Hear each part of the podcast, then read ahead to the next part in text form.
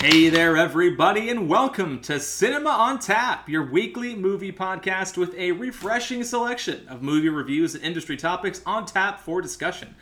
We've got a rotating lineup of reviews, top fives, flight selections, and of course, beer. I guess for me, not for you out there, listeners. Sorry about that. But I'm Scott Lentz, here with my intoxicating co host, Christian Ubius. Christian, it's been a month of no recording for us. How mm-hmm. are you?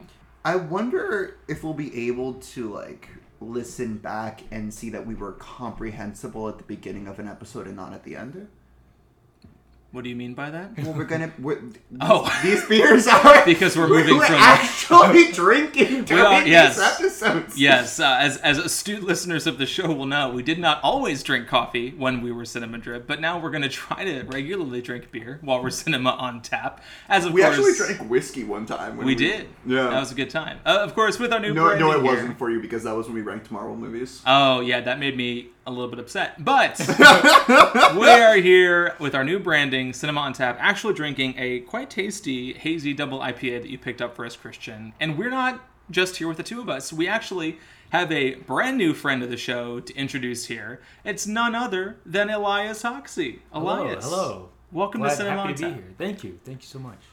So, Christian, you are, you're the one who knows Elias here, and you brought him into the fold not just to guest on the show, but he's also helped us in another way, which I'll let you talk about. So um, I, I, I, I can't remember when I started doing this, but I know that I started following you on Instagram, and you had a lot of a, a lot of designs and drawings there that were some of the coolest, sickest things I had ever seen. And I approached Thanks. you one day and I said, "Hey, can you do the design for our new podcast logo? Because uh, we, we're rebranding the whole thing, and you." not only did it, you sent multiple different variations of everything. Um, you sent us an initial one that Scott was unhappy with. Okay, okay. Let me be clear. Okay, if you say so. Yes. I wasn't unhappy, but my head was a little bit taller and skinnier than it is in real life. So I just I wanted my head shape a little more like Christian. But Totally fair. no, no, but I I I wanted to thank you so much. The design looks amazing. All of you, when you see this episode up, it's on the same feed. I mean, we had our other episodes up on, and if you're listening to this, you found it, and you see that that is both Scott and I, and that is exactly what we look like. Absolutely no alterations have been made to us, but. yeah, Christian and I actually have both been cartoon figures this entire time. Yes. Real life drawing drawing people. Would it be would life be better in 2D? That's far too existential for this movie review podcast. But um you studied it. Yes. Your logo, you mean. No, I meant animation, but uh, I mean yes, you did. Yes, yes, I did study animation in college, yeah. and 2D mostly. so why? Well, my whole life, uh, like, uh, I've just loved drawing and I've loved movies. So when I got to college, I decided to blend those two, and the answer was animation. But I, I I did ask you this. Animation's not necessarily what you're trying to get into, is it? Yeah, yeah. I, I got into animation in college because that that was a degree I could draw with and study movies with at the same time. But really, I'd like to have some sort of creative director position in the industry. So I focused on storyboarding and visual development drawing for my portfolio because that was very directorial. You know, you could figure out what movies would look like structurally, like the skeleton of a movie from that point of view, doing storyboards and stuff.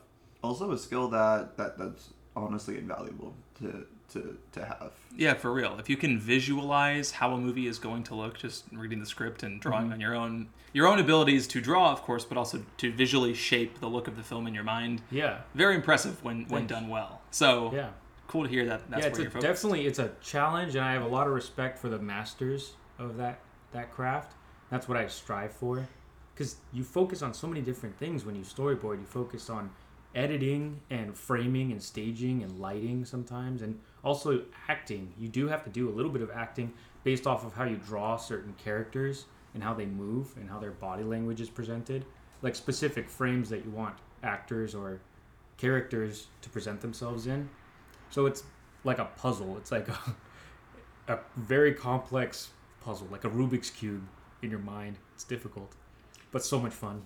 Uh, now I will. Um, I will also say we also have brand new theme music which we have not listened to because it's being added on afterwards. so I will. I trust you. no, I, I, I, I will quickly shout out um, Hayden Hubers. So he goes by the artist name Hade. Um, you might have actually heard of him, or at least heard of a song by him, because um, there's a song that I know has made its rounds on social media called "Daylight" by David Kushner. So he wrote that.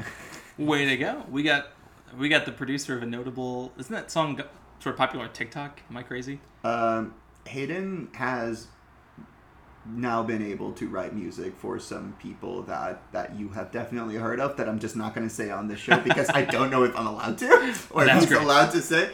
Um, We're slowly building the stable of creative talents that we've had on this show. Writers, we've got cinematographers, we've got multiple musicians. Cinema on Tap, the movie, is coming, folks. It'll All be in like 10 years, but we're going to make it happen. no, so uh, do want to shout that out and uh, also let's introduce. Uh, well, actually, we have a new format. So let me quickly introduce the new format and then you talk about what we will be talking about. Sounds good.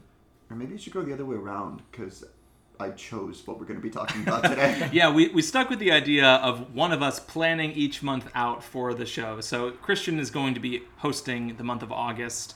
So I'll chat a little bit about the new format here. Of course, when it comes to beer, we are drawing on the ways that breweries tend to operate, and there's different types of uh, maybe not different, obviously different types of beers and drinks and all that that you can get, but there's also different sizes, different ways of ordering said beer. So here's how we're going to be structuring the show going forward. Each monthly blend is what it used to be called, monthly marathon, will now be our monthly rotation. Rotation of the month, interchangeable. what keg we've tapped. What keg we've tapped for the month here on Cinema on Tap. Yo, I finally tap and tapped. Nah, nah, nah. There you go. Uh, Elias, Elias getting a first-hand look at the excellent sense of humor here on Cinema on Tap. But we're also going to be kicking off each show with just a little taster, a little three ounces of something, just to see what we've got going on each week on the show, which will normally be some industry news or maybe a mini review of a notable movie that released and we just were not able to dedicate a whole episode to. But we're going to be trying to mix in some other topics in addition to the normal reviews and top fives and such that we do here on the show. So, Christian, I'll leave it to you as the curator of this monthly rotation to give us our first taster for the month. Um, there are three things that we're going to be talking about uh, because we wanted to do mini reviews on two movies that are are that came out earlier this year that have been either massively anticipated or just been massive at the box office. For example, Indiana Jones and the Dial of Destiny is one that I wanted us to talk about, but also Spider-Man Across the Spider-Verse. That being said, um, this these movies also operated in what I like to call the pre-Barbenheimer times. Yes, we there was a pre what, what do you call it? A PBH and a, a pre BH and a post BH. How do we? Absolutely. So because it's- PBH, both Yeah. PBH. They're both PBH, which I caught in the moment. But since they're both they're both operating around the fact that Barbenheimer, honestly, I feel like that's also what people want to talk about. Look, guys, we will talk about Barbenheimer because we will be reviewing Oppenheimer next week and Barbie the week after. However, Barbenheimer, um, this is I, I, I want to hear Elias how you viewed the movies. Yes. I will not be reve- revealing my thoughts on the movies, even though I think you, I think I told you what I think about the movies. Scott is completely in the dark, and I don't want him to know what I think about them until we review the movies, and he has not seen the movies yet. Yeah, I was out of the country when the movies released and on a trip with some family, so unable to catch the movies when they came out, and I will be seeing them soon, never fear. But the one thing I did ask Christian, because I knew he wouldn't give me his even quick thoughts on the movies, is I asked them to out of out of ten, so five star possibility for each movie. What is your combined star rating? So if he hated them both, it'd be two out of ten. If he loved them both, ten out of ten. And he gave a very enigmatic seven. Hmm. It's So- changed.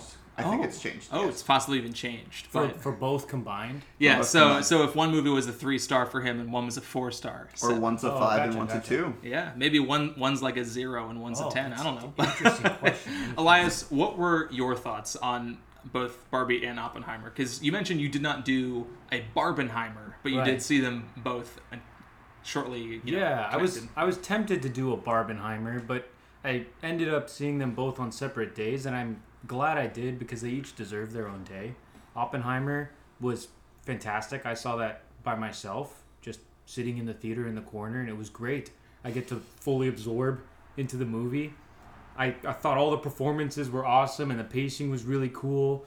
Um, the story went into great depth of uh, the mood change in relation to the atomic bomb, like how at first it was like fully supported, and then later people were questioning it, and then it was like a horrible decision, and then kind of like oh it was it was good, but maybe not the best. You know, I I enjoyed all that stuff, and I got to just see it just by myself, so that was great. And then Barbie was also awesome. I saw that with my girlfriend, and it was definitely a couple movie, I think, because they don't just focus on the issues that women face in like modern society, but there's also they focus on like what men deal with too through it, and I thought that was really funny. It was kind of like they were roasting men at some points, which I'm not someone who's easily offended. I kind of enjoyed it. They were poking fun at like uh, um, just like male stereotype type stuff, which I fall into a lot of those. I think so. It was it was fine. I enjoyed it. It was great. I loved it. It was so much fun. Elias- and the, the Ken song was great, by the way. I loved Okay. the Ken song. Good to know. Elias, would you say that you have Kenergy as you sit here with us? I've been I've been actually I've been told that I do have Kenergy. Okay, there from we some go. of my coworkers. They said I have uh, I'm Kenergetic. They said. That's all I need to know. Yeah, we will be covering both of those movies in depth on the show, as Christian mentioned. So thanks for sharing your thoughts, Elias. Of course, yeah. Christian, anything you wanted to add about them before we move on to our next taster? I'm glad that I saw both of them on the same night, but I'm also glad that I've chosen to rewatch them individually on separate nights.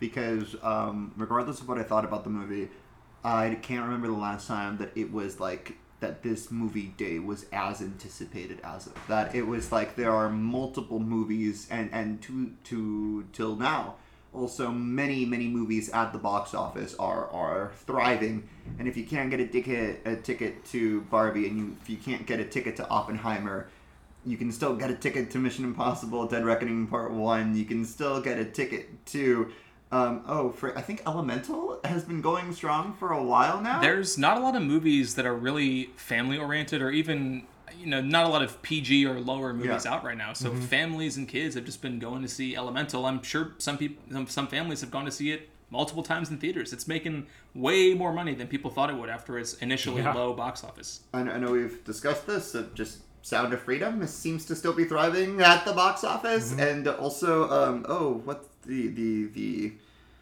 I think it's Indiana. Jo- I think Indiana Jones is still making its rounds, th- right? Indiana Jones is limping along.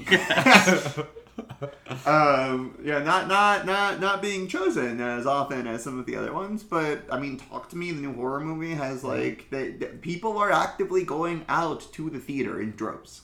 Well, Yeah. that was like one of the best parts of seeing Oppenheimer and Barbie. I saw them on two separate days, and both theaters were packed to the brim. Yeah. So it was very refreshing, especially because the past couple years have been ghost towns when you go out, right? For that whole thing. That Yeah, happened. yeah, yeah, yeah, yeah, yeah. that whole pandemic thing that happened. and I I've been making um, I every single year. I mean, Scott and I make like top twenty lists of our favorite movies, and we'll be discussing in a couple of weeks with our friend Nick Viner the our um, top five list for for the year so far. And I'm looking at it, and I go, I, I feel like for the first time ever, it feels like every single movie that is in contention for this top five list, with a couple of exceptions, are studio movies. Mm-hmm. Like studios are marketing their movies, they're releasing them, and and they have done a good job at making people excited to go see them. Mm-hmm. Yeah, it's we're in an interesting moment because we're seeing these runaway successes like Barbie and like Oppenheimer, where Barbie is based on one of the most successful toys of all time, mm-hmm. obviously, but it was given a fantastic writer and director in Greta Gerwig and a true movie star playing Barbie and Margot Robbie, but they've also been just acing the marketing game where Yeah. Barbie marketing is absolutely everywhere. I was in France on this out of uh, this trip that I was on with family, and walking around the subways in Paris, you not only had Barbie posters in French, but there's a makeup brand that's doing Barbie advertising. I- now, I- right, right now too. It's, it's I can just imagine marketing. like il est simplement Ken. yes, pretty much. Yeah, but you know, we've also seen some some misses, like movies like uh, DC in terms of the superhero game. Both Shazam: Fury of the Gods and The Flash did not perform well critically. These are also inexcusable. Yeah, they're not good or at the box office. Yeah. Indiana Jones and the Dial of Destiny has performed pretty well at the box office, but Let's- not let's- actually let's- let's- because let's- of its budget. Let's let's let's talk about that right now. Um, Indiana Jones. Um, I know you liked it. I, I one of the few, the proud, who liked Indiana Jones and the Dial of Destiny. Yes. I I thought it was incredibly boring. Like I was I, I, I thought it was boring and I think it's mm-hmm. boring because the MacGuffin I don't think is good. Mm-hmm. And it's a three hundred and forty one million dollar movie. Bro, this does not look like a three hundred and forty one million dollar movie, I will say. Yeah, I agree there. Even though I liked the movie ultimately, I think it's sunk by its excesses. And just uh, objectively, it had a fat budget for almost no reason. And therefore, it's been really successful at the box office compared to other movies. But when it compared to its own budget, it's going to be a bomb. And like you said, you don't really feel that impact on screen, unfortunately. There are moments where, in my opinion, I think the movie hums along and, and it feels like a great Indiana Jones movie. But then there are other moments where you're sitting there wondering why they put over $300 million into this movie because it just it doesn't feel In their like it costs that much. some of it might be COVID delays. Absolutely. That yeah, that's part of it. Whether you're paying for obviously the there's new staff members yeah. who are helping staff. you know uh, move that along because of course this movie was being shot in 2021 and 2022 and so there's you know different levels of pandemic caution and there were staff members on set helping with that but yeah like you said i mean if you're delaying for reshoots Christian, or harrison ford was injured while making the movie and they had to pause production for a while so something's out of their control for sure but Um, but we've also been talking about the studio movies, and we're also uh, um, Elias and I know this a little bit um, while also we're interacting with it. There is kind of like a massive uh, Screen Actors Guild and Writers Guild of America strike going on. Yeah. For the first time since Ronald Reagan was, Was president, of SAG. Yeah, not, not- not of the U.S. guys. not even of the USA, but when Reagan was president of SAG, it's been over 60 years since the double strike like this happened. Uh, it's it's a really wild time for Hollywood right now. We have these runaway successes in Barbie and Oppenheimer. I mean, Oppenheimer is a three-hour biopic about a physicist who, who helped design the atomic bomb. And of course, Christopher Nolan wrote and directed it. But even so, this is a movie that's made over 400 million box office at the time we're recording this episode. The cast had to walk out of the premiere because the strike started when as Oppenheimer was premiering. And yeah, the cast had to physically leave the UK premiere because the strike was announced and they didn't oh. want to get in trouble with their union. So just a crazy time. Success at the box office, but also like The Flash and everything that happened there. and Indiana Jones and the discussions around that movie. And now the strikes are happening. Movies are getting delayed. I'm actually going to pocket the strike talk until next week Sounds because with our guest for next week, I want to ask him what his thoughts are. And our Uh, guest next week is none other than Robert Iger himself. We're going to sit down with the CEO of Disney and get his thoughts on the ongoing strike. I here's the thing. I would immediately okay us having Mr. Robert Iger as a guest. We, we sell our souls. No, no, no, no, no, no, no. I, I don't know how to structure that conversation because you don't turn down the opportunity to interview a studio CEO. Yeah. But is it us grilling him for an hour? Is it us being composed journalists? Is it us like what do we? Well, We'll pocket that till next week. I'm no journalist. I'll leave it at that. Um, Another notable success, speaking of studio movies, speaking of franchise movies, and speaking of animation, our, our guests' Uh, field of study, at least, Yes. Across the Spider Verse. Another big success earlier this year that we didn't have a chance to talk about on the show. Elias, I want to ask you your thoughts. Yeah. I know that was a pretty pretty big sensation as well when it was coming out. It felt like Question. everybody's going to see it. How do you animate that? Yes, we're gonna. Very, very carefully.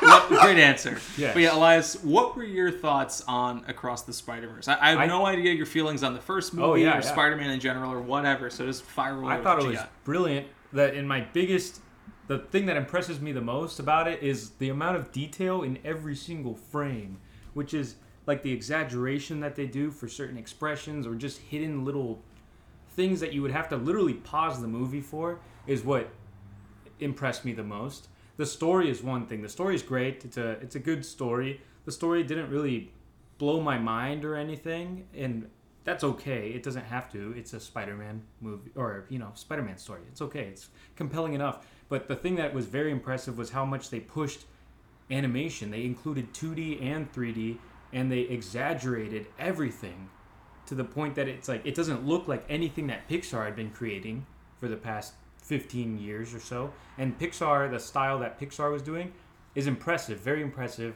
and obviously they were dominating. But there's a certain point where making the fuzz on someone's sweater or the hair on their head look as realistic as possible, like that's not what people are going to the movies for. They want a, a really flashy movie. They want a story that's compelling, and they want animation that bends the rules and breaks the rules. And so, Across the Spider Verse was carrying on what Into the Spider Verse did. I think Into the Spider Verse is way more important than Across the Spider Verse will be, because Into the Spider Verse was the beginning of a wave, a brand new wave, and now we see like this new Mutant Mayhem movie coming out, which is definitely a re- result. Based it's off a of if, if you if you watch the trailers for Teenage Mutant Ninja Turtles Mutant Mayhem, it very much feels like the person saw into the Spider Verse Yeah. and was like, Oh, yeah. "Let me do something." Yeah, and then even Puss in Boots, Puss the the, the Last Wish also is a reaction, and um, the what's the the bad guys, that one too. Uh, I mean anything that's like really exaggerating the way reality looks, rather than trying to make it as realistic as possible, is a reaction to uh, into the Spider Verse. I've I I met the director for Mutant Mayhem. You did. Look You- at you. He was wearing a um he was wearing a Teenage Mutant Ninja Turtle sweater, and I went up to him and I go, "Yo, that's a sick sweater."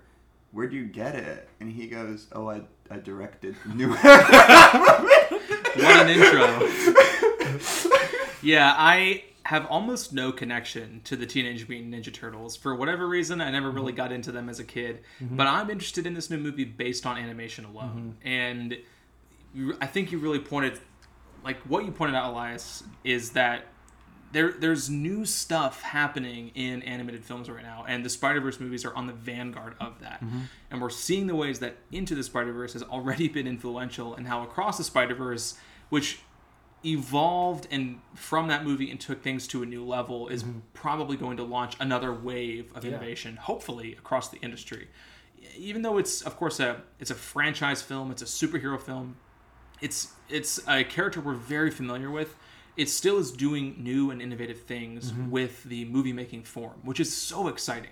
And I think a lot of people have rightly pointed out to kind of tie this back into what we were just talking about that this movie has been very successful, critically beloved. I've seen, you know, serious and legit film critics, you know, people who don't write just for geek oriented websites, sort of nerd culture websites, but people who write about all movies, saying mm-hmm. that they would love to see something like this up for Best Picture at the Oscars. The Yeah. you know the first animated film in a while to be nominated for that award. Since and I, Toy Story three. yeah, since Toy Story three, and I, I would have no problems because it's mm-hmm. it it feels like one of the most in, like consequential and hopefully influential movies of this year so far. Mm-hmm. Um, I'm actually I'm gonna pocket that as well. Um, Elias, next time I, I, I, I next time you come on, I'll, I'll probably be like, what what are the top five animated movies of the 21st century? Might be an interesting. That'd be awesome to Might- talk about. Although That's- I feel like I Tough, yeah. I feel like I should be disqualified from putting WALL-E at number one. Why would you be disqualified from that? It, it's Because legit. right now answer. WALL-E is number one, and I don't see that. here's the here's the thing is, among the Pixar films, I would also put WALL-E as number one. Bro, I, I bro, say, bro. God bless you. I always oh, say man. WALL-E is my favorite Pixar film, followed very closely, tied by Incredibles and Monsters Inc. The, oh man, Incredibles is is is, is wonderful. It, I I haven't Quality rewatched films it. in right there, folks. I've met Catherine Keener, the the main villain of Incredibles 2. So ah, yes, Catherine Keener, the, main villain of lizard woman, Incredibles the 2. lizard dragon monster. no, the the the Incredibles Screen 2. Slayer. oh, Incredibles 2. Yeah, I Yeah, was yeah, thinking yeah. Monsters Inc. 2. Monsters Inc. 2. Monsters University. Monsters University. Yes. Let's um okay, let's let's let's we need we need to talk about what we're going to talk about today. That's right, folks. So that that's our what our tasters will look like. Maybe not as meaty going forward. We just had a lot to talk about. Obviously, first episode back in a month. But Christian, what will be our rotation of the month here. Almost said that old B word that we're not using anymore. Our rotation of the month here for August. The keg that we're going to tap is on July 2023 movies. I've already revealed that we're going to be talking about Oppenheimer and Barbie, but the very, very first movie that we're going to be talking about is Mission Impossible Dead Reckoning Part 1. Let's go. Okay. Ethan Hunt's back, baby. Um, Yeah. Reading your review for the movie was, was, was really funny. Um, What? What does that because- mean? No, because you started by saying, guys, we are back. Uh, specifically, specifically, guys, gals, and non-binary pals, we are so back. yes. So Yeah. That is what you said. Um, all right, y'all. Oh, man. We've already talked, we talked about Mission Impossible Fallout before. Yes, so previous episode of the show, Mission Impossible Fallout, with a great friend of the show, Paul Gonzalez, our, our good buddy, one of two Pauls we love here at Cinema on Tap. We reviewed that movie after Paul had not seen any prior Mission Impossible movies. He only watched Fallout. Meanwhile, I was a, a pretty devoted fan of the franchise, and Christian, you had caught up with most of them. I saw all of them for that episode and Yes. I loved it. Okay. Yeah. I asked you if you had because you, you you also enjoy the Mission Impossible franchise. I love them. Yeah, they're great. Do you have a list? Yeah, yeah, I do. Yeah, I've thought about it. Okay, okay. Um, let, us do this. Remove Dead Reckoning Part One from your list. Okay. What would it be, from bottom to top? From bottom to top, I would probably say Mission Impossible 3 at the bottom. Ooh, Then interesting. Mission Impossible 2. Okay. I'm working my way up. Yeah. Mission Impossible 1. Okay. Then Rogue Nation. Then Ghost Protocol. Then Fallout. So Fallout is my favorite, minus Dead Reckoning. Okay. And then I like the Burj Khalifa one. So that's Ghost Protocol. I like the Burj Burj Khalifa powering Ghost Protocol. That's that's basically everybody's review of Ghost Protocol is is that well it's got the Burj Khalifa Yeah. scene, so I mean it's got to be up there. All right, uh, Scott, what would you say? I have a very silly ranking for this franchise because it basically goes each entry is one spot higher except for the beginning. So I have Mission Impossible 2 at the bottom, Mission Impossible the original second last, which I like that movie. I, I don't really like Mission Impossible 2. I still like Mission Impossible. I just love the others more. Then we get into Mission Impossible 3, Mission Impossible Ghost Protocol, Rogue Nation, and then I'll, I'll leave yeah I'll leave Dead Reckoning out of my list of where it would go, but and then Fallout after mm-hmm. Rogue Nation. Definitely my favorite of the franchise as well. And I would also go Mission Impossible 2 at the bottom. That being said, Mission Impossible 2 I don't think is a bad movie. Yeah, it's mm-hmm. for a lot It's of people. That's yeah, it's it's not terrible by any stretch of the imagination. It's maybe the worst Mission Impossible movie, but you could do far worse with action movies. oh, yeah, Okay. totally. Yeah. Totally. Here's here's where I start to lose people. I put Rogue Nation next. Oh, yeah. Yeah. interesting. Um, then I'm pretty sure I put Ghost Protocol, Mission Impossible 3, Mission Impossible Fallout, and I have the original Mission Impossible as my number one. Christian with the with a very uh, very Gen X take. It's a very film broy thing. yeah, I feel like a lot And of I'm not normally film broy, but I love the original It's true. Mission Impossible. You're not. No, I, I. It's a movie that I want to rewatch because I haven't seen it since I did my whole franchise rewatch before Yeah. Fallout, mm-hmm. and I feel like a lot of the critics that I listen to who are in you know in their 30s, 40s, 50s, whatever, that is still their favorite or it's one of their favorites. And for a lot of us younger folks, Fallout and the more recent movies. Fallout's are close to the top, exceptional so- though. Yeah, Like- I mean it's your number two. So Yeah, I mean, so no one who says Fallout is better Yeah. than than the original Mission Impossible do I fault. yeah. Let's go through some of the necessary things to talk about. Um, Elias, Yes. we're really bad at talking about plot. well, uh, I, I like to think I'm decent. I, I don't always remember, we, but we sometimes we're like 40 minutes into reviewing a movie and we're like, wait, we haven't said what happens in this movie. Yo, yeah, sometimes people listen to these shows, but they haven't seen the movie, and you realize you're being a bad host, bad Okay. podcaster. So basically, Ethan Hunt is back at it again and he's decided to tackle AI. Once again, this this fool's got another impossible mission. He's to defeat artificial intelligence Yes. who who um oh man. So the movie like starts at a submarine and people are making tests and they have this AI called the entity that they're testing out and the entity makes like a ghost ship and that ghost ship ends up destroying the original ship and they have this key and all of these dead people float to like the top of the ocean and then this key is separated into two parts And now it is Ethan's job to find these two keys because these two keys together supposedly unlock the source code for the entity, and that is the plot of this movie. Basically, yes. Oh, that was very well done. there are some bad guys. Uh, There are they're there- chasing after it too. Yeah, Wouldn't you believe and, it, and- And, apparently good guys, quote unquote. Oh, there's some good guys too. Yeah. That's right. Because Ethan Hunt, he's got his team. Yes, exactly. Ethan That- Hunt doesn't need much in this world, but he does need his team. now Ethan Hunt is played by Tom Cruise. Have you heard of him?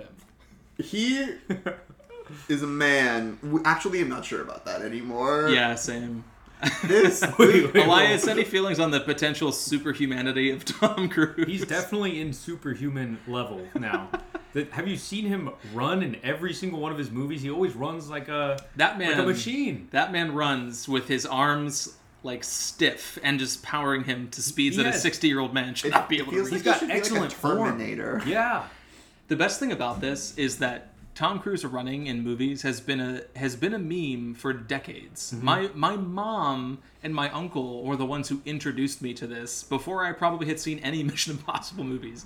They talked about it after we had watched some other Tom Cruise movie like 10 or 12 years ago. Oh, yeah. Cuz he's just always running. There was one that I saw on some streaming platform called The Firm. I think it was maybe Yes. Yes. well, Prime. I think I was looking on Amazon Prime trying to find something to watch, and The Firm popped up, I was like, "Oh, interesting. Tom Cruise never seen this movie before." Started watching it. Eventually, he does run. in this movie. That's right. Our boy's been running since the 90s. I watched uh, Risky Business for the first time recently. I don't think he runs in that one, but Risky Business, everyone knows the underwear scene dance from he that does movie. dance. Yeah. Yes. Very Did- true. This Risky Business is interesting. That would be an interesting. Is that the movie. to- first literally me scene? Yes.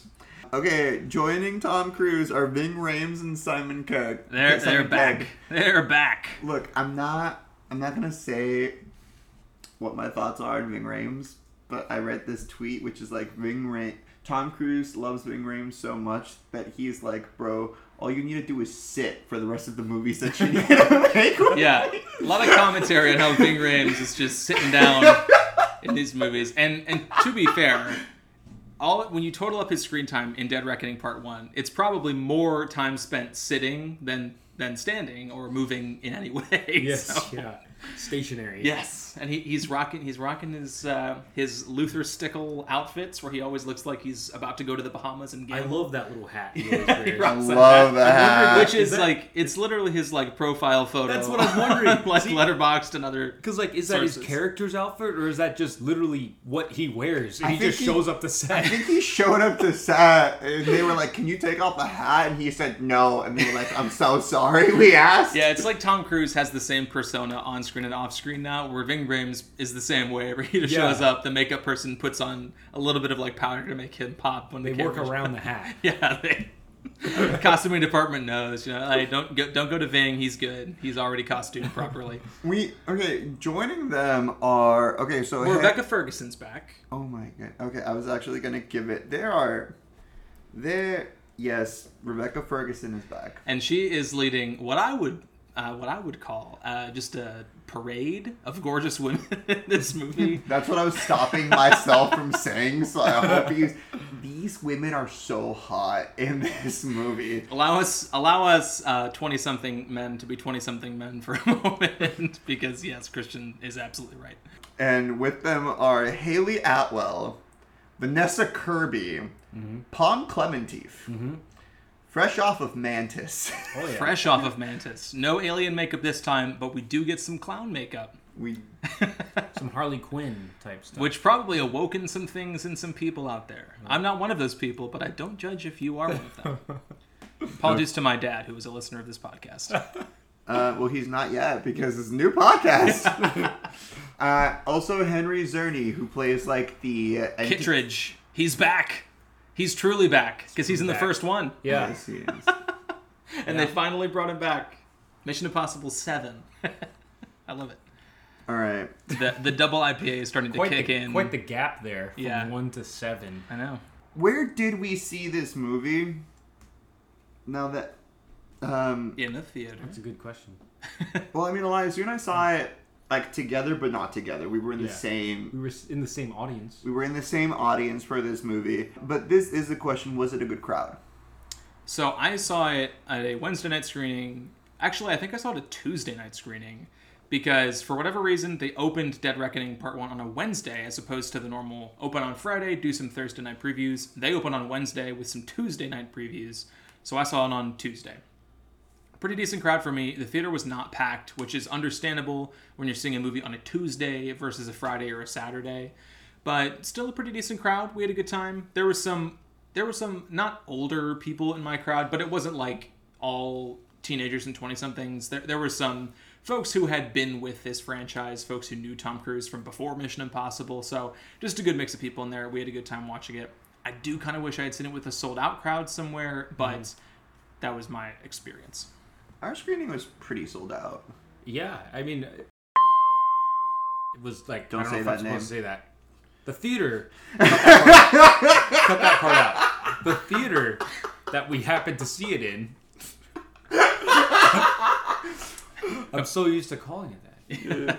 the theater that we saw it in was great. The crowd was amazing, and I the people that I sat with, I sat with a, uh, some of my friends and a friend that I brought, and it was great. Everybody was reacting out loud, so to the stunts and to the fight scenes, it was great. When Tom Cruise jumps, rides the motorcycle off the cliff, and he's just free floating, and the film just goes dead silent for a couple seconds. There was literally a woman in the row in front that was just like, "This is amazing." Yeah.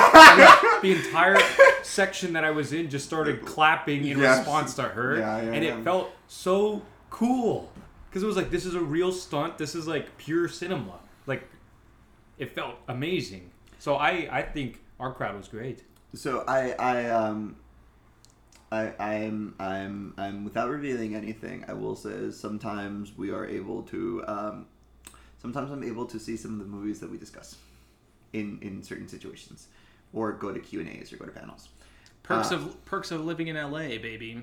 Yeah, like um well like I went to like when I told you that I went to that Bardo screening that um Iñárritu was at.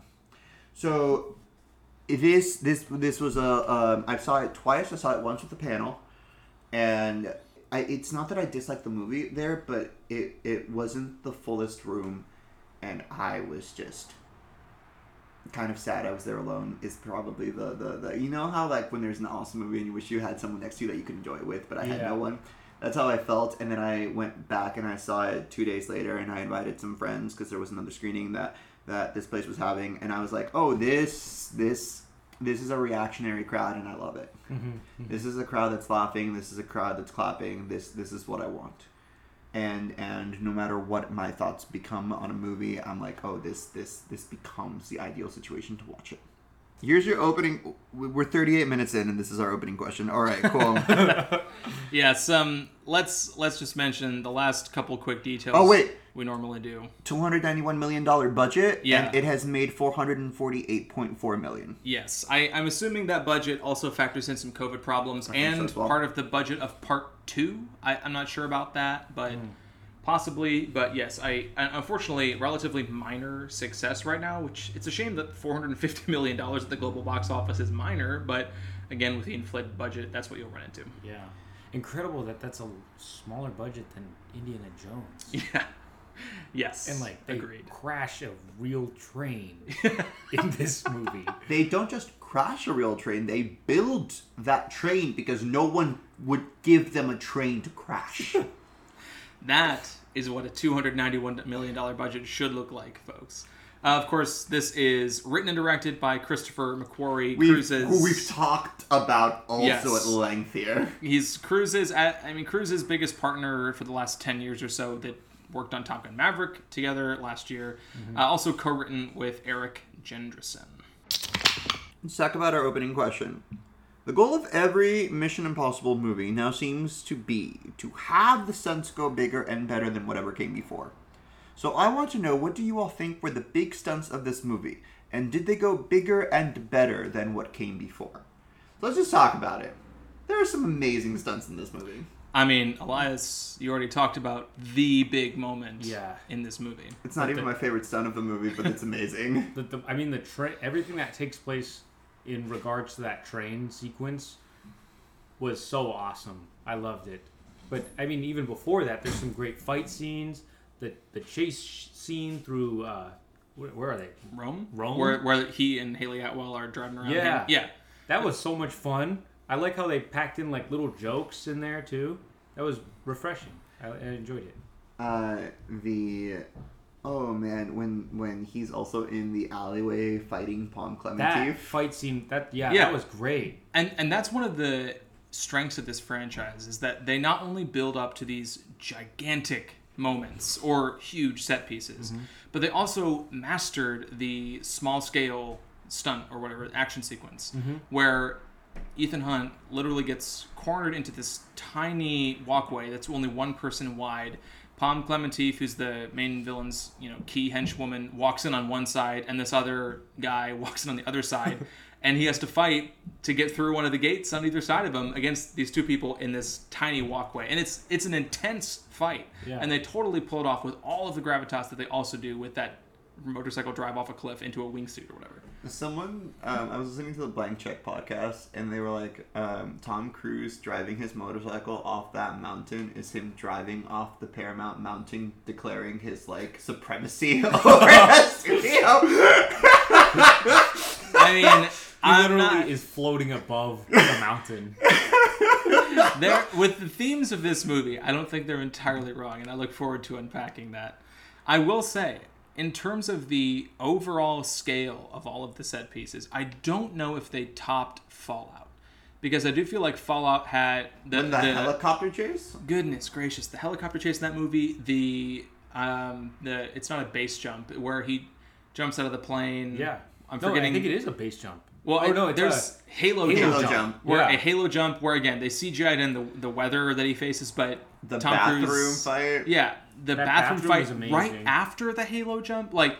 Fallout is my still my favorite in the franchise. I will say that, despite not really Okay. feeling my full thoughts on the film yet. I think it had some higher peaks Yeah. than Dead Reckoning did. I, th- I think my favorite stunt out of all of them is the climb up the Burj Khalifa. That's my favorite too.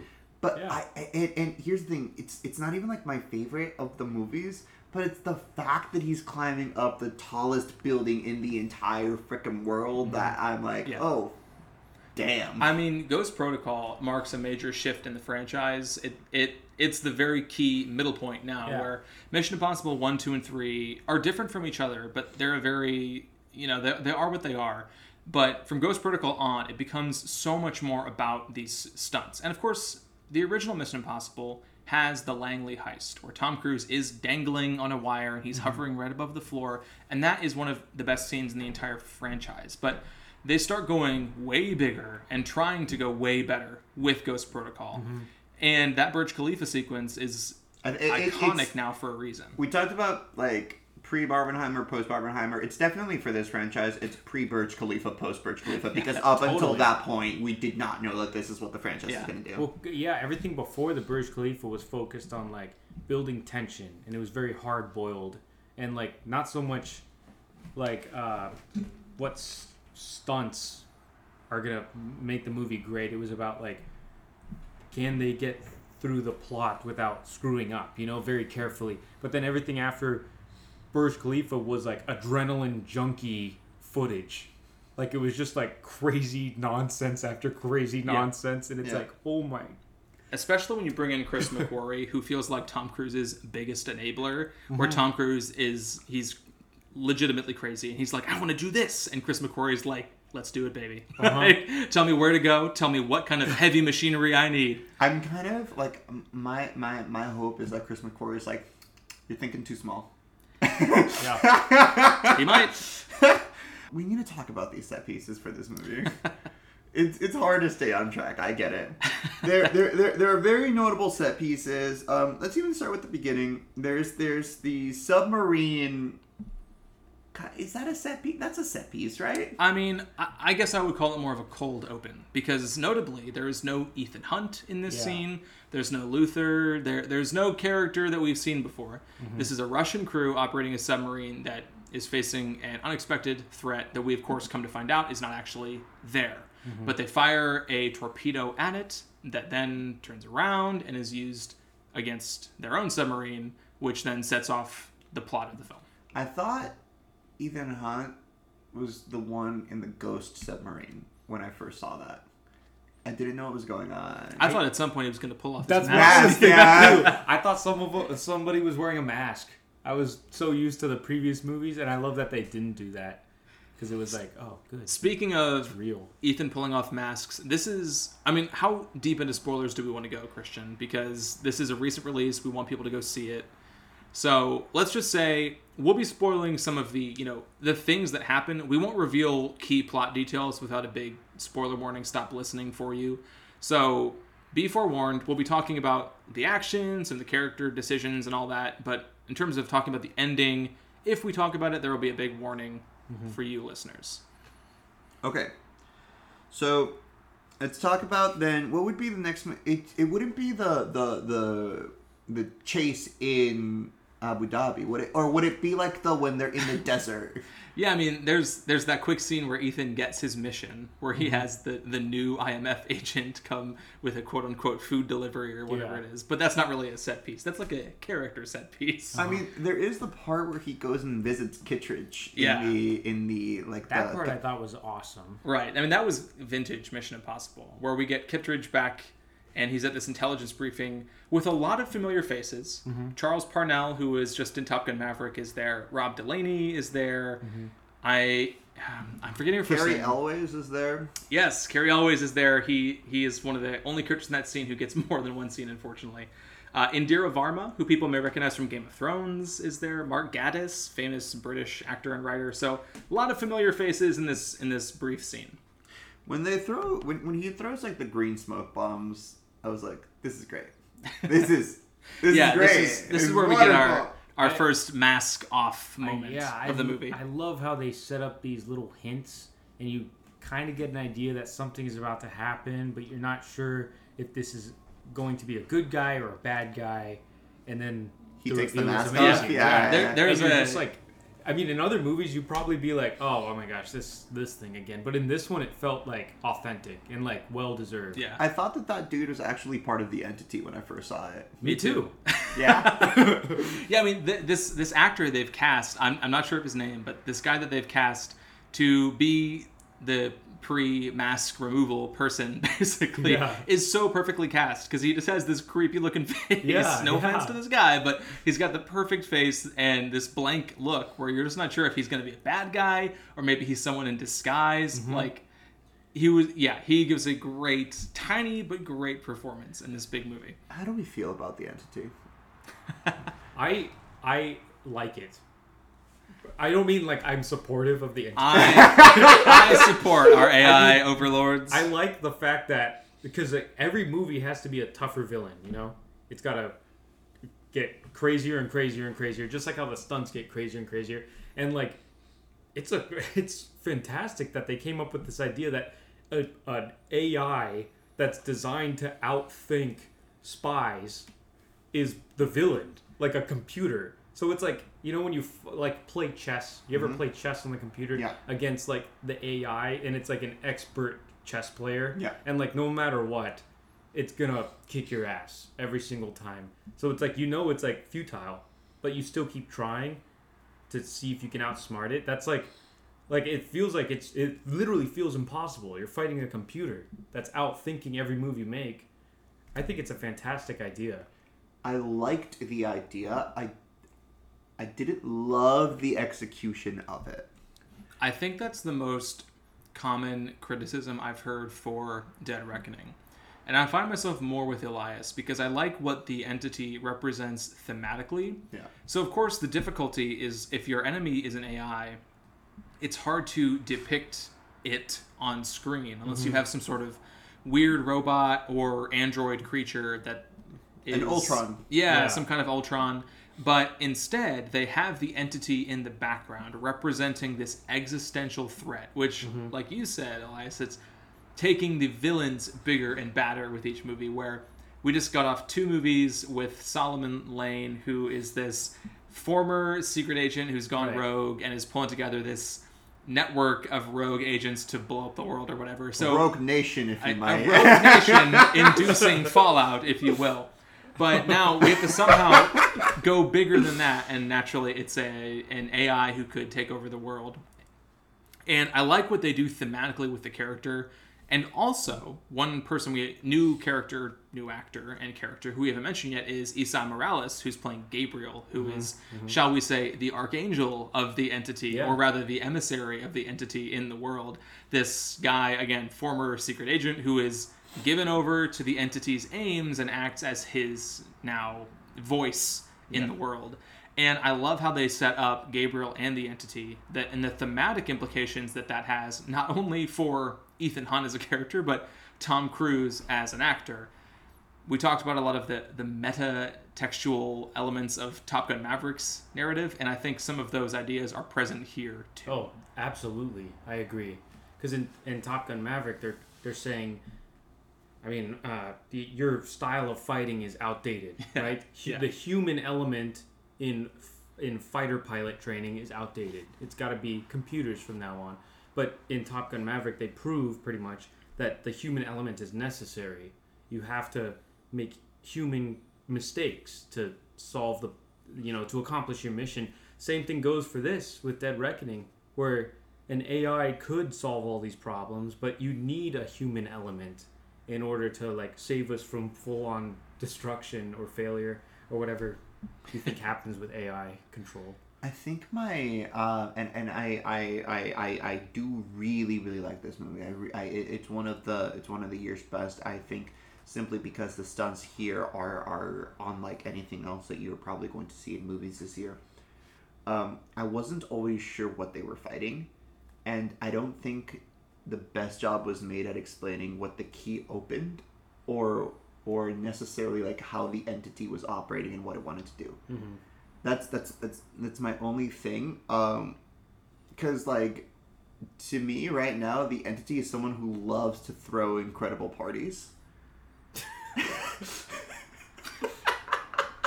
You're referring to the party that happens in the middle of this movie. I Wait, where it's imagine. got like the little squiggly thing the entire time it's like the entity threw this party and we're like all right entity loves to like get down Yeah, Christopher McQuarrie is doing his 95th canted angle of the Yeah. movie, looking at Esai Morales, who's got crazy eyes on, and he's talking about how the entity is not only listening in What or that means whatever, is the entity had to hire those dancers that they show.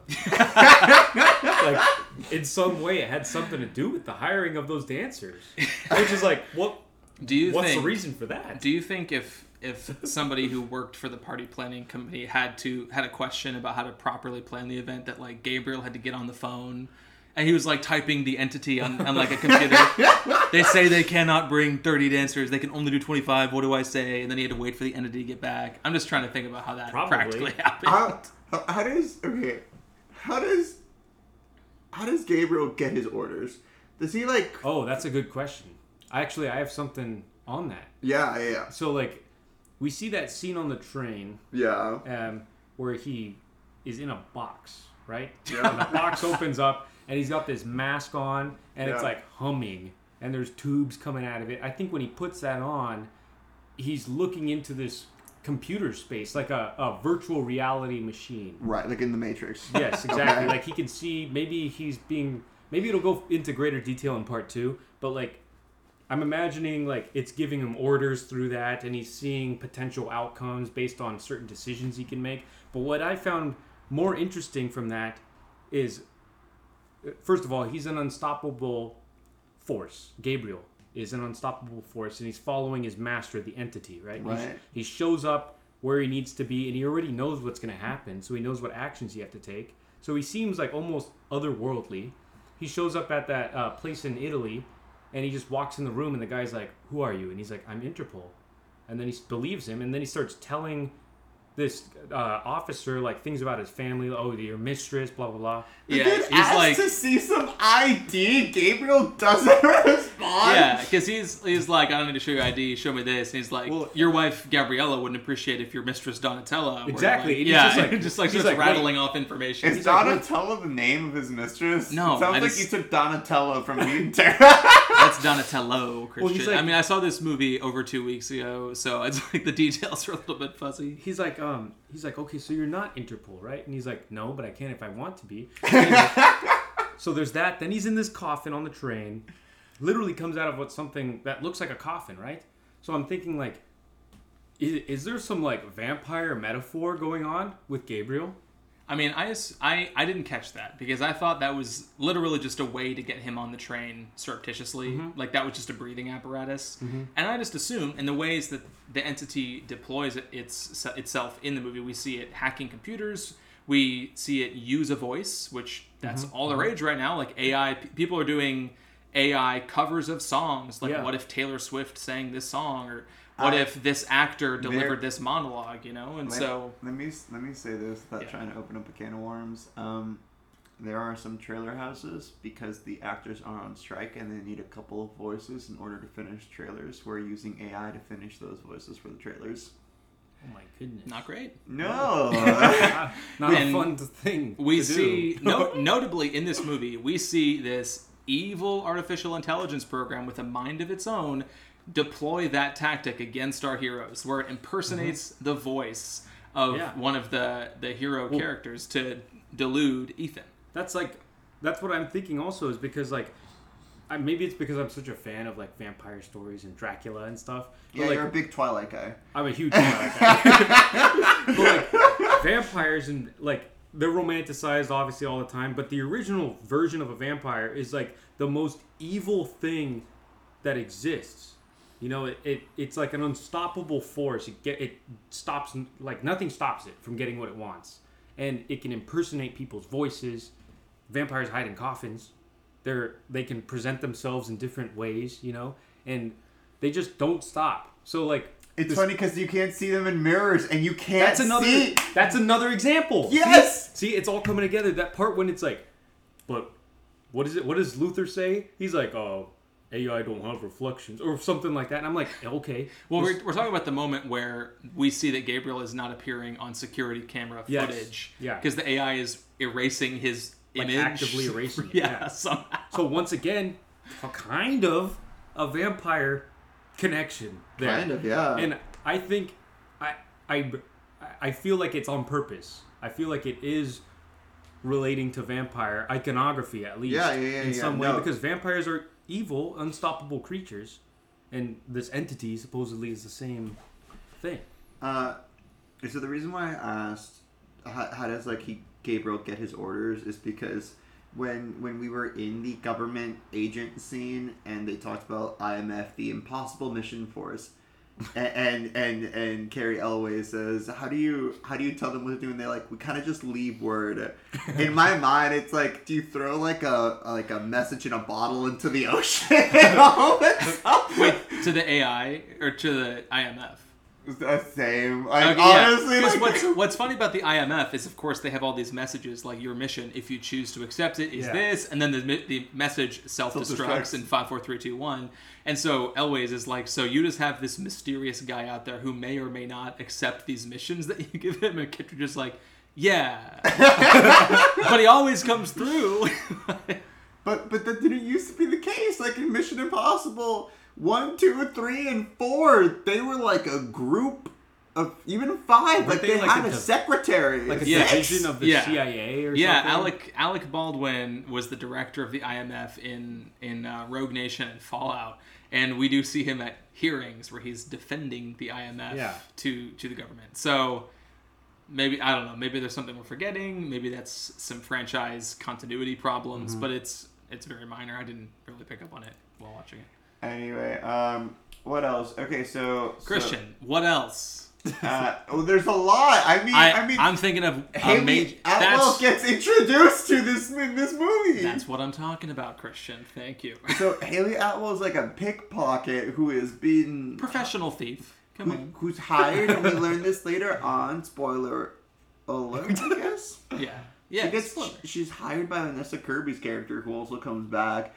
But Hayley Atwell is there to, to, to take part of the key, kind of, and get close to Ethan Hunt. So what we what we find out is that she is hired to bring part of the key to Alana, who is Vanessa Kirby's character, this arms dealer who's arranging this meeting to the sell way, the key to every- entity. everyone, look, we'll give like massive spoiler alerts, but like we're basically telling you the entire plot of this movie. I just want you all to know the spoiler alert that we gave earlier was was wrong. we're just going Yeah. into plot details. My my sincere apologies, but she gets hired to steal the key and bring it so that this deal that the White Widow Alana has set up. Vanessa Kirby's so attractive in this movie, yo. Indeed, indeed. She, I mean, so much has been made of not only the great stunts of this movie, but just how beautiful the people in it. Specifically, the women, of course. But I mean, Tom Cruise is still very handsome at this at this state of And his life. all four women are in love with him. well, It's insinuated that he has sex with Vanessa Kirby. It's that's insinuated. is more than insinuated. It's insinuated he has sex with Ilsa, so Rebecca Ferguson's character, and then Hayley Atwell and him have a ton of chemistry. It's insinuated that something's going to go on with them, Hmm. and then Pom club Klementieff is insinuated to have a crush on him by the end of this movie. I did not get that I at didn't all. know the crush part. because yeah, she, I mean, she has like eight lines and more. Like she has Most more. of those are in French. yeah, she has more grunts than lines. bleeding out by the end of the movie. yeah, I mean, I think the the four women of this movie all give really great performances. Absolutely. And they get to do very different things, which is fun. Where a lot of times big yeah. action movies centered around a male hero, they, they either sideline female characters or they're forced to play stereotypes or whatever. But in Dead Reckoning Part 1, we have four distinct characters doing different things. Hayley Mm-hmm. Atwell's character Grace is a professional thief who gets to bring some humor and some levity Mm-hmm. to the impossible mission going on as she gets brought into the fold. Vanessa Kirby, playing the White Widow slash Alana, gets to bring the same sort of flirty chemistry that she has with Ethan Hunt, but into this arms dealing character who's trying to make make money. But then there's this great scene where she is playing Hayley Atwell, playing her as uh, there's a mask situation going on. Another spoiler alert after the fact for you there. But then we have Rebecca Ferguson playing Ilsa again, still this equally competent agent next to Ethan. They're going on missions together. And finally, Pom Klementieff, who gives one of my favorite performances in the whole movie, just as this It's pretty incredible. ferocious, ruthless henchwoman who Mm-hmm. probably has the most kills of anybody in the movie. She's just wasting people left and right and doing it like violently, brutally. So it's just so like a- exciting. Yeah. like a killer court jester. Like it, and literally dressed up to be a court jester in this part that the entity is throwing in Rome, where the arms deal is taking place. So, again, they are participating in the stunts. They're motivating the plot. They're bringing like uh, just just charisma to the proceedings here because they're all great actresses and they're all doing something different. It's exciting. Well, like when the when the White Widow, or when ha- Hayley Atwell's uh, when Grace is pretending to be the White Widow, that whole sequence is phenomenal acting. By Vanessa Because- Kirby, yeah. Yeah, because she's pretending to be another person, pretending to be her character, which is like layers that you have to go through. That's am- amazing, very impressive. You've changed, and you never will. Yes, exactly. Exactly. I, I also love that for whatever reason they didn't think to give her Contacts. contacts. Yeah. Because Vanessa Kirby has blue eyes that could pierce your soul, and Yeah. Hayley Atwell has brown Brown eyes eyes. that you could get lost in. Mm-hmm. I love how many different Yeah. like classic, almost cheesy lines there are, or like secret like moments where she's just like walks up and Kittridge is just like, "You're not, you're not Alana," and she's just like, "Uh," it's like perfect, and he's just like, "The Alana I knew was about this tall," and Yeah. blah blah blah. And it's just like, "Oh my gosh, of course." I mean, speaking of the whole continuity of this franchise, Alana is the daughter of a character from the first Mission Mm-hmm. Impossible movie, who's this other arms dealer played by Vanessa Redgrave. So, Also shows up on a train at the end of that movie. indeed, she does. I had to have people tell me that because I like like remember when when um the love interest in Top Gun Maverick Jennifer Connelly Yes. Yeah. um when when she's like the daughter of the uh, whatever She's the daughter of an admiral, Admiral. and who's mentioned in one Once line I- of Top Gun, and they're like, "Bring her back for the sequel." Yeah. I, I, I had to have someone explain that to me. I don't. I pay did too, attention to for those that. things. Yeah. I, I. Anyway, um, okay. Grace is introduced in this airport chase scene, Mm-hmm. which also includes a nuclear bomb for some reason. Mm-hmm. There's a lot going on in this movie, but I mean, the airport sequence to me, although it features the least amount of bombastic action com- when compared to the other sequences in the movie, was one of my favorite parts of the of the film, just because it So was much fun. ridiculously enjoyable, built on these actors and their chemistry together. Plus, you have you have the different things happening as Luther and Benji, who's Simon Pegg's character, they're sort of tracking Ethan, and then Benji has to go defuse this bomb that Christian just mentioned. Mm-hmm. Meanwhile, someone else we haven't mentioned yet, who is utterly delightful and is brought into this movie franchise finally, Shea Whigham playing this like CIA or FBI agent who's like trying to track down Ethan Hunt because of course Ethan is he's on some government list once again. Mm-hmm. So Shea Whigham and Greg Tarzan Davis, who's from Top Gun Maverick, they're this duo trying to chase him down. They're in the airport trying to find him, and Gabriel is introduced as well. There, there's just so many things happening in this airport scene, but the momentum is almost flawless as we go from moment to moment in this scene. We introduce Grace, we meet Gabriel, like all these fantastic things are happening, and the most action we get is Cruise running, Yeah. with arms pumping, and it's it's just proof that the they've really nailed the balance between big bombastic action and small, more character driven moments within the movies. we need to talk about Rome and how Grace and Ethan get handcuffed together into a yellow Fiat and drive that Fiat around Rome. I, I I love how many times that Grace outsmarts Ethan Hunt in little ways. And like a majority of the movie is just Ethan running after Grace and being like, Grace, Grace, like over and over. I loved it. Oh man. That I mean, the scene you're talking about, Christian. There, there's so many bits of comedy mixed in too, and I think the Mission Impossible as a uh, franchise, it's not really known for its comedy. It's not like they're dour and serious movies, but they really start mixing it in here with the Grace character, and we do see the moment where Cruise is walking up to these awesome Italian cars, and he clicks the button for the car Benji has gotten him, and it's this dinky little Fiat, which, haha, that's funny. But also, we start to see we get like the visual comedy. Like at one point, the car gets sent spinning, it's rolling and rolling, and we're like, oh no, Ethan and Grace, are they going to suffer serious concussions? Probably not. And once the car stops rolling, we see that they've switched seats somehow, which is just like Looney Tunes esque comedy. Yes, it's great. The second time I watched it, I saw the moment where they flipped inside of the car, and mm-hmm. I, I don't know. I guess like my brain was able to follow the logic that they weren't just like trying to be clever. They actually show the flip. Yes, in- they on do. camera. Yeah. I s- Yeah. The first time I saw it, I didn't notice that. The second time I saw it, I followed their positions in Yeah. the car as, was, as it was rolling, and it makes sense. and they keep just driving in circles, and it's wonderful.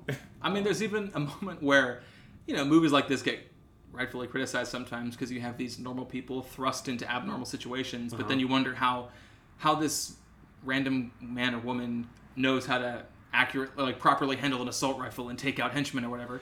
But in this movie, we have Grace being absolutely terrible at stunt driving or like driving the getaway car, and she complains about it and needs Ethan to switch with her, which is like again a bit of comedy, but also just a great like keeping it real moment where of course Yeah. this professional thief may not be the best driver. Like she's more focused on working people face to face and in close not combat, but like in close upfront situations, sleight of hand, stealing things out of pockets, etc. Of yeah, course not she being would seen. yeah, she probably is used to working with getaway drivers, not being one herself. Mm-hmm. And so she needs Ethan Hunt, the perfect man, to to getaway drive them away from all of the people chasing them in Rome. I'm trying to remember what I was thinking. Oh, there there are a couple of sword fight scenes. Rebecca Ferguson Yeah. fighting with a sword. Can we get a whole movie about that, please? I had I was sitting next to friends whose eyes rolled every time a sword was flashed in this movie, and I go, guys, is it realistic? Absolutely not. But come on, you we want a sword fight against a dagger. We don't want them to shoot at each other. Come on. Uh, yeah, yeah. I don't It's know. Way more fun with blades. Yeah. In real life, definitely Gabriel would have done an Indiana Jones and just pulled out a gun and shot Rebecca Ferguson as soon as he saw her. Okay, Rebecca Ferguson and Ethan and, and, and Tom Cruise definitely had sex. I saw a poll on Twitter today. as every great as every great sentence starts, and the person asking the question said, "How many times have Ethan Hunt and Ilsa Faust had sex?" And it was something like many times, a few times, or never. Which do you think was winning the poll? Never. Many times. Never had fifty five percent, with the Ah. other options combining to make up the other 45%. That's interesting. And that is what I, I agree. That is interesting. And I think a lot of people who are answering this poll saying never identify this quality of almost mutual respect for Ethan and Ilsa. Mm-hmm. One that doesn't manifest in romantic affection, but sh- like sheerly platonic affection, where they will lay down their lives for each other, but I- not out of No, no, romantic no. love. I, I believe that in the past too. I don't believe that in this movie. Definitely Well, do not believe that in this movie. there is certainly a moment in Rome before all of the drama from the arms deal and everything that happens after it, where they're sort of cuddling up to each other. Yeah. And you can't tell, is this just like familial or has something happened that we didn't see? It's yeah. It's I. Well, what I enjoy is that they they don't answer it. yeah. Like so, you could watch it like how Christians watched it and thought like yes, these two Christian and characters. his perverted mind. Perverted Christian. These characters have definitely been romantically involved with each other, right? That's fine. But then when I watched it, I didn't think that. I thought they were they were just good friends. They're just you know, really good friends. And Just good friends in the way that two, like, like two men who were in their 40s but have been living in the same apartment for 20 years, they're really good friends. you know? exactly, yes, yes. I know, I know what you mean. oh man. Okay. I don't, what what else? The train. I guess we were talking about the train. They're on the train. literally on the Orient Express. Okay, which Is, and not like it's not the same Orient Express from the Agatha Christie story that I I did fact check that, but they go onto the Orient Express Mm-hmm. where the White Widow is going to make this deal to sell the key, and of course everybody's trying to converge on it, and it ends with Tom Cruise once again pulling off insane stunts with the train Okay. blowing up and everybody almost dying and Tom Cruise rides the motorcycle off the Paramount Mountain. off the Paramount Mountain. Yes. and and and then like like like starts to to to parachute down, and Vanessa Kirby slash Hayley Atwell, Vanessa Kirby's like had her own moment and is then being chased down because she has the key, and in the moment where she's almost being pinned down, Tom Cruise just just smashes through the window. Basically incapacitating the guy who's chasing her, and I go, "This is the best way they could have gone." Yeah. This is mm-hmm. the absolute best thing they could have done with this. again mentioning the comedic moments of this movie like like you pointed out earlier Elias, there's a moment where Gabriel absolutely should have shot Ilsa but sword fights her to you know instead. And we have this moment where Grace is being held at gunpoint and the guy who's supposed to kill her is slowly reaching for the key and then his boss is like all right why don't you take her out? And they're moving as slowly as you possibly can so that you can get to this moment where hunt comes crashing into the train. Again looney Tunes style like Yeah. interrupting mid-sentence kicking this guy out of the train and it's one of those moments where in a franchise that is so built on trying to be as committed to realism as possible that tom cruise is literally doing these death-defying stunts himself mm-hmm. it felt a little unreal to have him crash in at that perfect moment but it still worked because of again this the, these lighthearted moments that had been popping up in the movie and you needed ethan back in the action and he had been off the train for about 30 minutes at this point so we had to get him on What else do we need to talk about? We've talked about this whole movie. Just about every aspect of the plot. Uh, have we talked about how I think I was genet- like I think Hayley Atwell was manufactured in a lab to be to make me attracted to her in this movie? Possibly. Cool. We're gonna put that aside. we could talk about it, Christian. we could unpack that. Where would this fit into your rankings? I think that is a, a good question to sort of wrap up our discussion on because I've seen some people put this in the middle. I've seen some people put it at the very top of their lists. seen a few negative reviews too, but mm-hmm. for me, it's actually right after Fallout.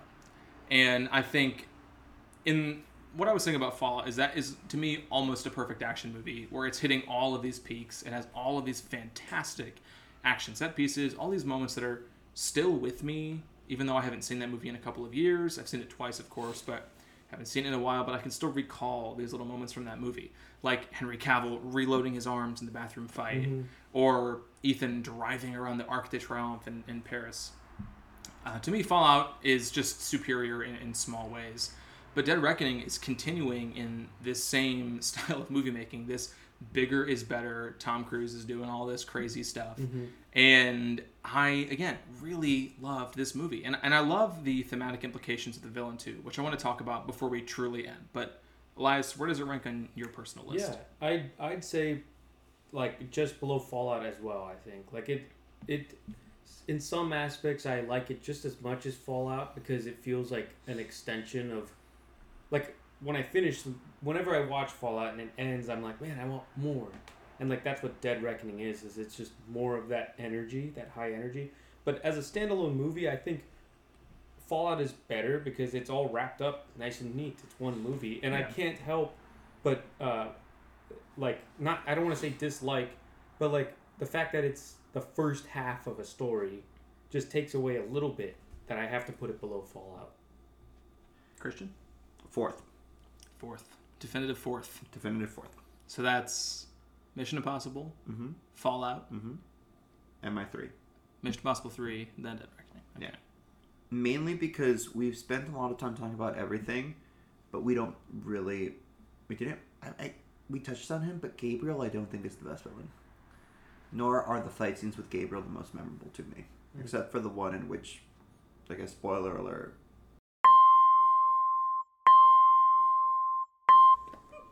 We talked around that the whole time. You didn't even mention that. I gave the spoiler. you gave the spoiler. I gave the spoiler. So here's where I want to make my, my thematic defense of Gabriel and the entity. You can defend the entity. I don't think you can defend Gabriel. So here's where I'm going to try. Okay.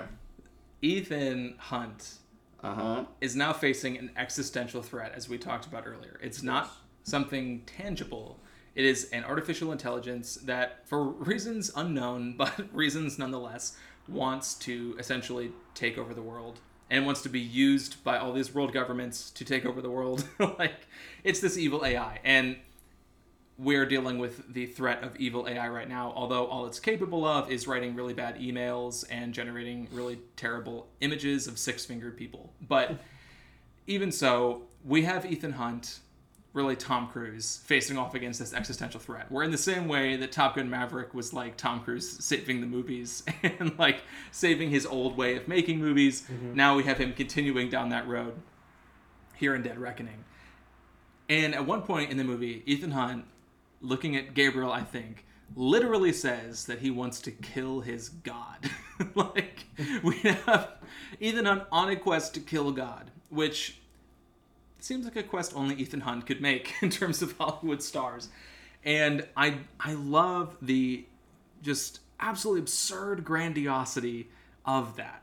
And thinking about this existential evil, malevolent program that everybody else wants to try to use, but Ethan Hunt wants to kill.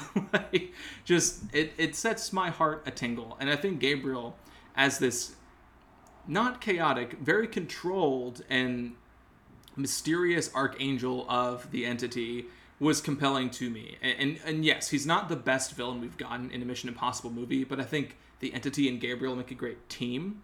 Okay. In part two, depending on how they take the story in part two, it could be one of those situations where it retroactively affects this movie, where if they don't stick the landing, it I'm sort of putting stock in that the story will end in a good place, and it could make me feel worse about this movie upon reflection. But I, I love the idea of Ethan Hunt literally trying to kill God, and the spiritual implications of that are exciting to me. So that is why I feel more positively about the entity in Gabriel, even though I understand that there's some very valid critiques to be made. A friend of mine says that um, he found out there's a tank being built in England for the next Mission Impossible movie. There's Like a like a like a big tank, like one that shoots or one that you swim in. like one that has water. Ah, Ooh, Like, there's- James Cameron's not sharing his big tank. for some submarine. No, the Titanic tank I heard is being destroyed. ah, but what about the Avatar tank? I mean, they're probably busy shooting Avatar movies. Well, but- A- Avatar is in New Zealand, Yeah. the new ones. So I don't know what kind of tank they use. in who New knows? But they're building a There's big also tank. like those random clips that showed up of them on biplanes. Do you guys remember that? no. Is that just like a Wait. Mandela effect memory I No, have? no, no. Like where Tom Cruise was doing his like "see you at the movies" thing, where he was like Yeah. literally standing on a plane. Yes. No, I remember this, but I thought that was more Maybe that is going to be used in part two, I thought that was 'Cause that for didn't- sure going to be in Mission Impossible. and it 'Cause wasn't. That, that wasn't used Yeah. in Yeah. this one, yeah. So I guess So I'm hoping there's some good flight scenes in the Tom- part two, right? Ethan Hunt and Gabriel sword fight, standing on a biplane, Be being insane. flown by Benji or something. yeah, I don't know. What what I like about this villain, the entity, I already kind of touched on it earlier. The fact that it's an AI built to outsmart Ethan Hunt, but what I, I re- remove the entity from that equation. Let's focus on Gabriel. The reason why I like Gabriel as a villain is because to me he's the most like annoying, pretentious villain that I've seen. Like other villains have been great. Uh, Philip Seymour Hoffman in, in the third, I think Yeah. he's part three, right? yeah, yeah. Yeah, Yeah, and he's amazing. That's the he's that's phenomenal. pretty much like the the thing that I like the most about part three. Other than that, I kind of don't remember much of it. Anyway, Gabriel is just like this dude that's just like the algorithm's the best way to think, and I'm gonna follow its orders no matter what it tells me to do. And I'm just like, sh- like he, it feels like he's truly abandoning being a human being, and that's like the biggest disservice you can do while being a villain Yes. which is why I like him so much because he he's actively like ceasing to be a human being and to think for himself, which I'm like that's I hate those kinds of people.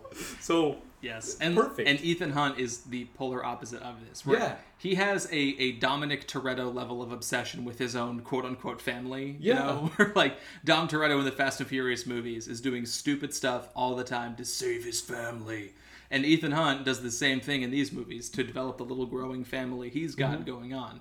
He is radically committed to humanity, to humans' fallibility, to human ingenuity and creativity, and against the cold, unthinking, pure rationality, mathematic nature of artificial intelligence and people like Gabriel who are committed to it. Mm-hmm. Which, again, when you think about the metatextualness of the narrative, it's very similar to what Pete Mitchell was doing in Top Gun Maverick, Yeah. where he is radically committed to human pilots, human creativity, human ingenuity in the face of machine operated, AI controlled options for warfare. You know, now now we have that same mindset transplanted into Ethan Hunt. Yeah. And I just I love this little moment of Tom Cruise's career. it's it's fun to think about, not just that the movies are fun to watch, but there's also that little behind the scenes to think about too. I wish he'd been more inhuman then. I, I, I don't know what I mean by that. I don't necessarily think he needed to be like a like a like a Tom Hardy as Bane kind of a thing. But maybe I, I don't know. Let it, it feels like he was like trying to chew up some of the dialogue that he had, and I go I don't know if someone just committed to the entity would be doing that. that but but it, it's like a minor quibble with set pieces that I think are incredibly fantastic. All right, um, last couple of things. Well, actually, should we mention? Have we all finished our beer? I'm finished. I have. mine. Yeah. Okay, cool. Did we like it? It's a ha- the, the, this hazy double IPA. I won't I won't share what the brand is unless we enjoyed it. It. Yeah, It we're was looking a- for sponsorships here I, on I Cinema on enjoyed it. It was a like a nice fruity taste. I enjoyed it. Yeah, yeah, All that's good. So this is offshoot beer retreat. So you are going to mention the. It, I said I wasn't gonna share it unless we enjoyed it. okay, okay, okay, okay. Like if we're like, nah, this was a pile of piss that I just put in my mouth, and I'm like, well, that's mean if I say what the brand was. All right, I want to talk about pairings then. What is the ideal situation that you would recommend someone watch this movie in, out, outside of like at a movie theater? We get it, cinema experience, lovely. And also, I introduced this new topic in terms of pairings. What would be a great double feature with this movie? And you cannot say Mission Impossible: Dead Reckoning Part Two. The natural pairing when it eventually comes out. It eventually comes out. I think, like I've been talking about a lot already, I think Top Gun Maverick is a pretty natural pairing with this mm-hmm. movie. Not only Christopher McQuarrie and Tom Cruise at it again, but with the deep subtextual elements of these narratives that we've been talking about, which is sort of Tom Cruise versus cold inhumanity mm-hmm, in, mm-hmm. Uh, in his movies.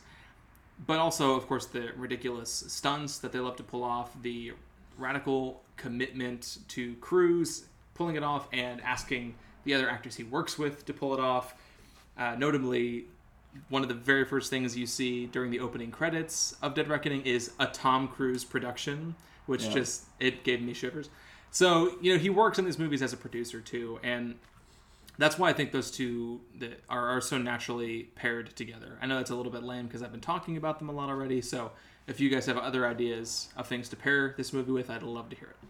I would, I would, I'm gonna stick with my vampire metaphor, and I'm gonna say watch it, double featured with Interview with the Vampire, oh, because, because then you get another Tom Cruise movie, and it's about an unstoppable cold creature that just will not stop until it gets what it wants. You know, like that's what a vampire is, and I think that fits very well with the entity. You know, like you could say the same thing about the entity. Lestat, one of one of Cruise's uh, most interesting performances for sure. Definitely. Have you seen Interview with the Vampire, Christian? No, I haven't. You got to get on that. Oh, it's it's great. It's a good movie.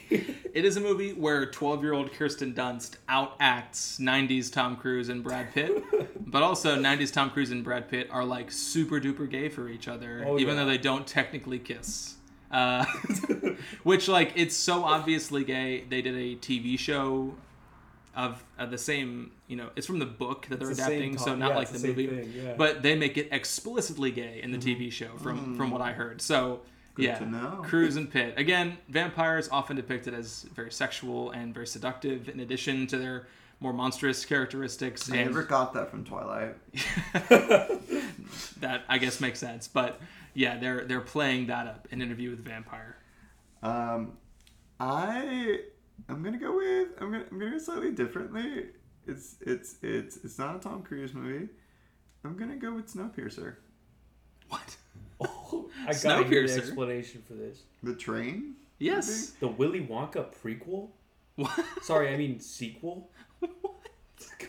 How is Snowpiercer a Willy Wonka What are you? sequel? What are you talking? What movie do you think I'm talking about? Okay, if you rewatch it and you think that the world has ended, but the only person who was able to survive was Willy Wonka, it makes sense.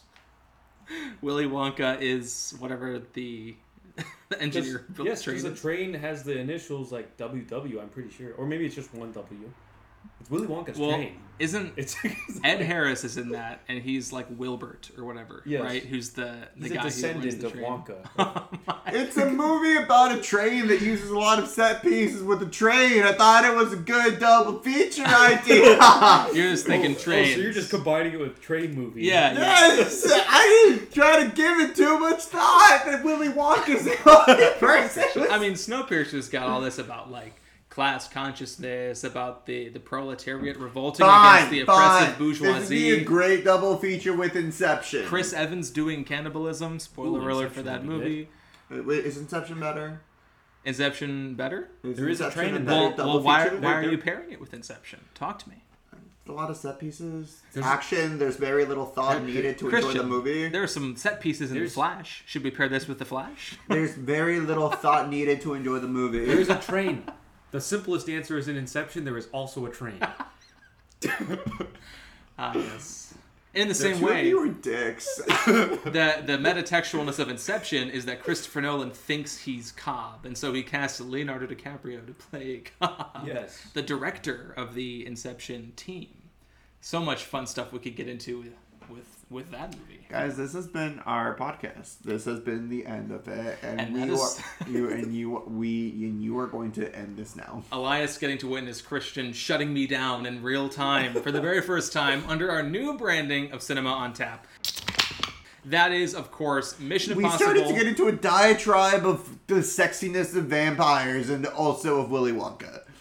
and also of the, the women of Mission Impossible Dead Reckoning Part 1. But that was on that was on brand. still in theaters. And you should go check it out, especially if you've already punched your Barbenheimer ticket.